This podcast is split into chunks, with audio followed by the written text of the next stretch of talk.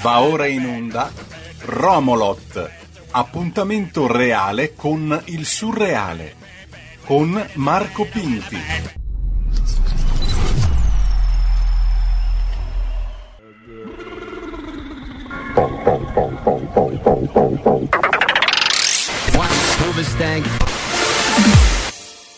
Bebe che buena, bebe che buena, bebe che buena. Bebe che buena, bebe che buena, bebe che buena. Bebe buena, bebe buena, bebe buena. Ritorno al passato per Romolot che torna a essere la storia che è stata all'inizio. La storia di uno che esce da una casa, da un abituro. Un tempo era un abituro mazziniano, ora devo dire che siamo in un abituro così strano sto posto perché è un appartamento ricavato siamo nella città di Roma ormai dopo un anno e mezzo lo possiamo dire no? cediamo lo diciamo Romolot la capitale dell'Europa centro-meridionale Marco Pinti è questo qua che vi parla l'abituro dove sta non è un abituro prima di tutto ma è strano perché è un appartamento ehm, che è ricavato si vede proprio, è strana l'architettura, no? perché una volta era un palazzone di una famiglia nobile e adesso hanno ricavato tutta una serie di piccoli appartamenti. E quindi è, è tutto strano, se... non so come dirvi. Si vede che c'è un arco, c'è una colonna di un arco, ma non si vede l'altra colonna perché è già nell'altro appartamento. Si vede che il il pavimento era il pavimento, ma di una stanza più grande, si vede proprio che proprio si sentono anche i muri, no? la consistenza dei muri. Sentite, questo è portante, questo è vero. Però se io invece faccio, vado a questo, sentite qua, eh? Eh? Parliamone. Cioè questo è uno spazio, qui è vuoto, qui è vuoto, qua è pieno. È bizzarro, eh? Vabbè. Comunque questa è la storia del Marco Pinti, che poi sono io, che si parla in questa radio, che è quella che ascoltiamo noi, Radio Libertà, è la storia di uno che esce di casa e racconta un po' quello che si fa prima di uscire di casa. Per gli aficionados sapete che prima di uscire di casa io mi chiedo sempre, avrò spento il gas? E quando me lo chiedo torno indietro a controllare. Se sentite ciondolare qualcosa sono le chiavi di casa. Molto importante non perderle Infatti io ho un moschettone da montagna con cui vediamo se il gas è chiuso. Sì, il gas è chiuso. Proviamo col fornello. Ma questo fornello qua non, non, non funziona. Sì. Il fornello non fa il gas, quindi il gas è chiuso. La luce è spenta. Le chiavi sono legate al loro bravo moschettone. Scendiamo ora le scale al buio.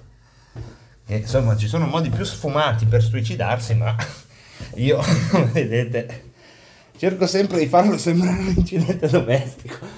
E, ehm, e, apriamo il portone, il portone che come sapete è um, un po' maledetto, non perché è un palazzo del 1600, è maledetto perché è uno di quei portoni che se tu ti dimentichi di prendere le chiavi per qualche ragione ti chiudi fuori. Non so perché fanno le porte così a Roma. Travon! Avete sentito? Quello è il chiavistello. Tra poco sentirete portone dà direttamente su un vicolo. È appena successa una cosa abbastanza imbarazzante per me che ho fatto i salesiani, sono una persona pudica. Sono uscito di casa e davanti al mio portone ci sono due che si baciano. Detto così però non si capisce il mio imbarazzo, quindi devo dirla bene alla milanese. Eh, ci sono due che limonano. Io ho fatto i salesiani ragazzi, è che cioè, se ci baciavamo in cortile il prete ci correva dietro, cazzo. Vabbè, Vabbè, lasciamoli lì a limonare. Un saluto a tutti quelli che oggi ci ascoltano magari mentre ci ascoltano stanno limonando, credo pochi, però chi lo sa, non si può mai dire perché la radio ha questa magia che fa quello che vuole, l'ascolta chi vuole quando vuole, quindi chi può dirlo? Eccoci lungo la strada, motorino che passa, discorsi di gente, ristoranti pieni, luminarie di Natale, E Romolotti in corso, beh, quello che possiamo dire, questo Romolotti lo possiamo sicuramente dedicare a uno di quei rituali che eh, conoscono bene quelli che fanno parte della Lega, i militanti della Lega, mentre vengono anche raccontati però in questi giorni dai giornali nazionali. E insomma, chi conosce questi rituali, sto parlando dei congressi, congressi provinciali peraltro, saprà bene che è un po' strano vedere come li raccontano i giornali, perché i giornali li mettono giù come se fossero insomma delle battaglie in cui ci sono delle fazioni, una fazione contro l'altra fazione che sono schierate su posizioni diciamo così proprio di dissidio eh, nazionale, no? i nazionalisti contro gli autonomisti, quelle cose lì. Ecco, poi chi, chi ne, ne, ha avuto esperienza di questi congressi sa che non è così. Ma proprio non è così perché alla fine lo voglio spiegare a chi magari simpatizza o ha solo curiosità verso il mondo della Lega ma non lo frequenta. Mi scuseranno i militanti che sanno di quello di cui sto parlando. Alla fine è un congresso provinciale, così come i congressi cittadini, assomigliano molto di più a, come si può dire, alle elezioni di un rappresentante di istituto della scuola, oppure alle elezioni di una organizzazione che ha una sua coerenza, ma può essere anche banalmente una proloco, ecco, o, o le elezioni sindacali dentro una fabbrica, insomma. Cioè, al di là del fatto che uno si presenta con un programma in cui parla di grandi cose nazionali, alla fine quello che si mette in campo è un meccanismo che va da persona a persona e, e che determina alla fine al massimo così una, una sfumatura di differenza, ma niente di più. Ed è interessante come questo non venga colto da, dai giornali, che poi giustamente sono la fonte da cui le persone si informano. Da una parte questo mi inorgoglisce un po' sempre da leghista, no? A me piace, che in fondo mi piace, che il nostro mondo sia così incomprensibile. Cioè che ogni volta che sento qualcuno che ne parla dico questo qui non ci capisce niente. Perché è come se uno cercasse, cercare di spiegare la Lega senza viverla, è come cercare di spiegare il Giappone senza sapere il giapponese, no? Come se io andassi in Giappone e pretendessi di dire, oh ragazzi, sono stato in Giappone, ho capito tutto del Giappone, ma non so il giapponese. Quindi non so leggere i cartelli, non so cosa si dice la gente, però una volta ho visto uno che litigava con un altro, quindi quello lì è contro quell'altro. Giappone, capito? È una roba... Ecco, a me questa giapponesità della Lega mi ha sempre affascinato un sacco. E, e, e ammetto un stupido compiacimento quando vedo che proprio non ci prendono nelle loro analisi quando parlano delle nostre cose. Intanto sono felice se riuscite a intercettare qualche scampolo di chiacchierata oltre a me. E, e quindi sì, c'è questo, insomma, che alla fine sono elezioni che determinano chi in un gruppo abbastanza selezionato, perché nella Lega, come si sa, non basta fare la tessera per votare nei congressi, ma bisogna poi avere la tessera da militante, quindi dimostrare di volersi impegnare sul serio.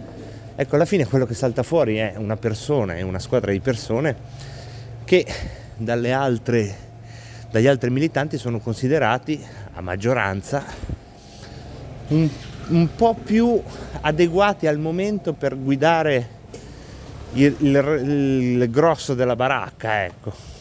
Sono quelli che dovranno portare in giro i gazebo, sono quelli che dovranno stabilire, dare una mano nelle alleanze territoriali, che sono cose che sfuggono, grazie al cielo, ai telegiornali, ma che poi sono la vita, eh?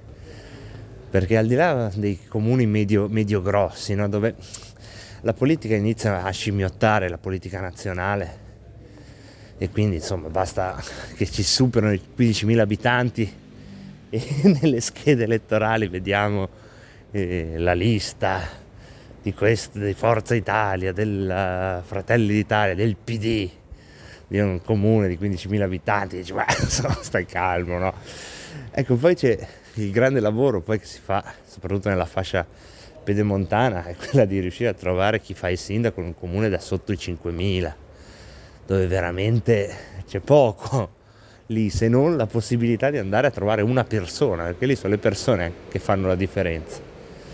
E quindi sì, quelle che sono state scelte sono persone che sono considerate capaci di tenere insieme un movimento e che sono capaci di andare a pescare altre persone. E questa è una parte di quello che volevo dirvi. La seconda invece è la parte proprio bella e che riguarda chi sa di cosa sto parlando, chi la vive dall'interno è che è bello tornare a confrontarsi con il traguardo comunque di un congresso, perché il congresso poi diventa il modo per far rimbalzare un po' di idee. Sì, è vero, ci sono quelli che eh, le usano queste idee come dei pretesti per attaccare un dirigente, per attaccarne un altro, sì va bene, ma quello che ho notato nella mia esperienza recentissima, perché è stato quello che ho vissuto settimana scorsa, è che alla fine c'è una gran voglia di trovare l'incipit di un nuovo capitolo nella storia della Lega. È come se avessimo appena voltato una pagina questo libro che ha iniziato Umberto Bossi negli anni Ottanta e che adesso ci troviamo a scrivere tutti noi, no? Ciascuno la sua parola.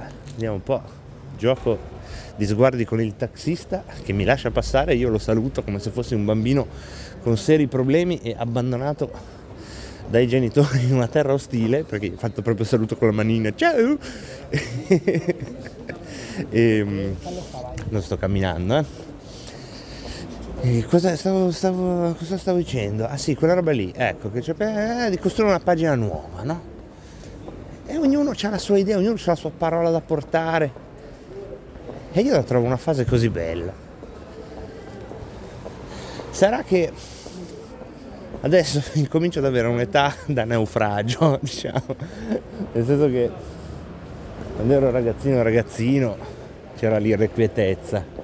Quando ero giovane, forse giovane giovane intendo, no? 20, eh? c'era la voglia di, di affermare no? un modo di essere leghista che fosse quello nostro, quando avevamo 20 anni Adesso incomincio ad avere questa cosa che se vogliamo è un principio di vecchiaia, di maturità, di essere semplicemente fiero di essere dentro questa storia. Ecco. Poi per carità io ho le mie parole da portare, mi piace però confonderle con le altre, sentirle altre, trovare quelli che hanno le mie stesse parole. Però ecco c'è, soprattutto quando c'è una flessione elettorale, a me sale sempre questo orgoglio, dico vabbè, eh, va bene, io faccio parte di quel mondo, voi fate come volete. È una cosa molto bella in campagna elettorale che mi prende quando, quando il vento insomma tira contro e non tira a favore. E questa risposta che do sempre, perché sai, sapete tutti, no? Tutti quelli che hanno fatto dei gazebo, che in campagna elettorale si sono esposti, anche solo come leghisti di prossimità, eh? non sto dicendo per forza militanti, attivisti, consiglieri, sai, il leghismo è un'identità forte comunque, ognuno di noi nel circolo dei suoi amici è il leghista, anche se non è segretario di niente, non, è, non ha incarichi, è il leghista. E, e, in questo modo tu hai, mo, hai la possibilità di percepire quando il vento è a favore e allora sì ma sai sì, vi voto perché avete ragione e come questa volta invece che c'è il vento contro e, e, quando c'è il vento contro a me piace sempre dare questa risposta quando dicono no ma io non vi voto più perché e detto guarda secondo me sbagli però fai come vuoi cioè, vai vota un altro se poi ti trovi bene resta lì se no puoi tornare questo ovviamente no, nella, nell'orizzontalità della vita non, non, quando sei ufficialmente lì al gazebo cioè. E, e, niente, quindi questa è un'altra cosa che mi, mi piaceva dirvi, che bello ritrovarsi, ecco. I congressi sono un modo per ritrovarsi che sia formale, perché alla fine comunque c'è un elemento di serietà, se vogliamo anche un rituale che ha una sua sacralità eh? e anche la sua competizione, il suo agonismo, insomma è bello, ma d'altro canto è anche proprio un momento in cui ci si ritrova, ci si guarda in faccia e, e c'è quel qualcosa che è proprio un sentimento che, che c'è ancora forte ecco, nella Lega, devo dire questo, anche finiti i congressi quando uno vince e quando uno perde poi c'è questa cosa, no? Che ci si stringe la mano, c'è questa sportività. E, e niente, questo è, questo è molto più vicino alla verità di tutto quello che trovate in giro. Poi sì, è chiaro, non è che voglio eludere il tema, eh? Salvini, Salvini, Salvini, eh, ma lì io ragazzi sapete come la penso e se non lo sapete ve lo ripeto, qui non si può continuare, il leghismo ha proprio questa malattia che ha una tensione a individuare il capo. E fin qui può anche essere un elemento di chiarezza, di forza. Se non fosse che poi su questo capo, prima con Bossi, poi con Maroni, poi con Salvini, noi, mi ci metto anch'io eh, perché faccio parte di questo mondo, eh, anche se questa tendenza non l'ho mai amata, ecco, eh, questo capo noi proiettiamo prima per un periodo tutte le doti del mondo e, e, e niente, ah, viene divinizzato, viene gonfiato a dismisura. Poi a un cambio di vento ci, viene, ci prende lo spleen e cominciamo a dire ah ma non va bene, ma sbaglia di qui, ma sbaglia di là. Ecco, questo è un ragionamento che va bene, è sbagliato, ma va bene se sei un elettore, va bene se sei un simpatizzante, ci mancherebbe. Un militante invece dovrebbe proprio per sua stessa natura prendersi quel pezzetto di responsabilità dove ci sono dentro anche gli errori che ognuno di noi ha fatto. E, e dopodiché con quel suo pezzetto di responsabilità dire vabbè io ho fatto questo. Adesso vediamo di, di trovare un modo per scrivere una nuova pagina tutti insieme. Oh ragazzi scusate ogni tanto mi prende la mi prende così un po' la predica, ma va bene così. La chiudo qua, eh. Ci tenevo, però ne parlano tutti, non ne parlo io. Fuochi d'artificio e canti attorno a me. C'è anche come è bello far l'amore da Trieste in giù.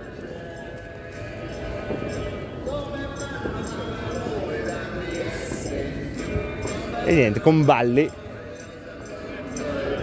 tanti auguri. Ah, tanti ah, c'è qualcuno che compie gli anni credo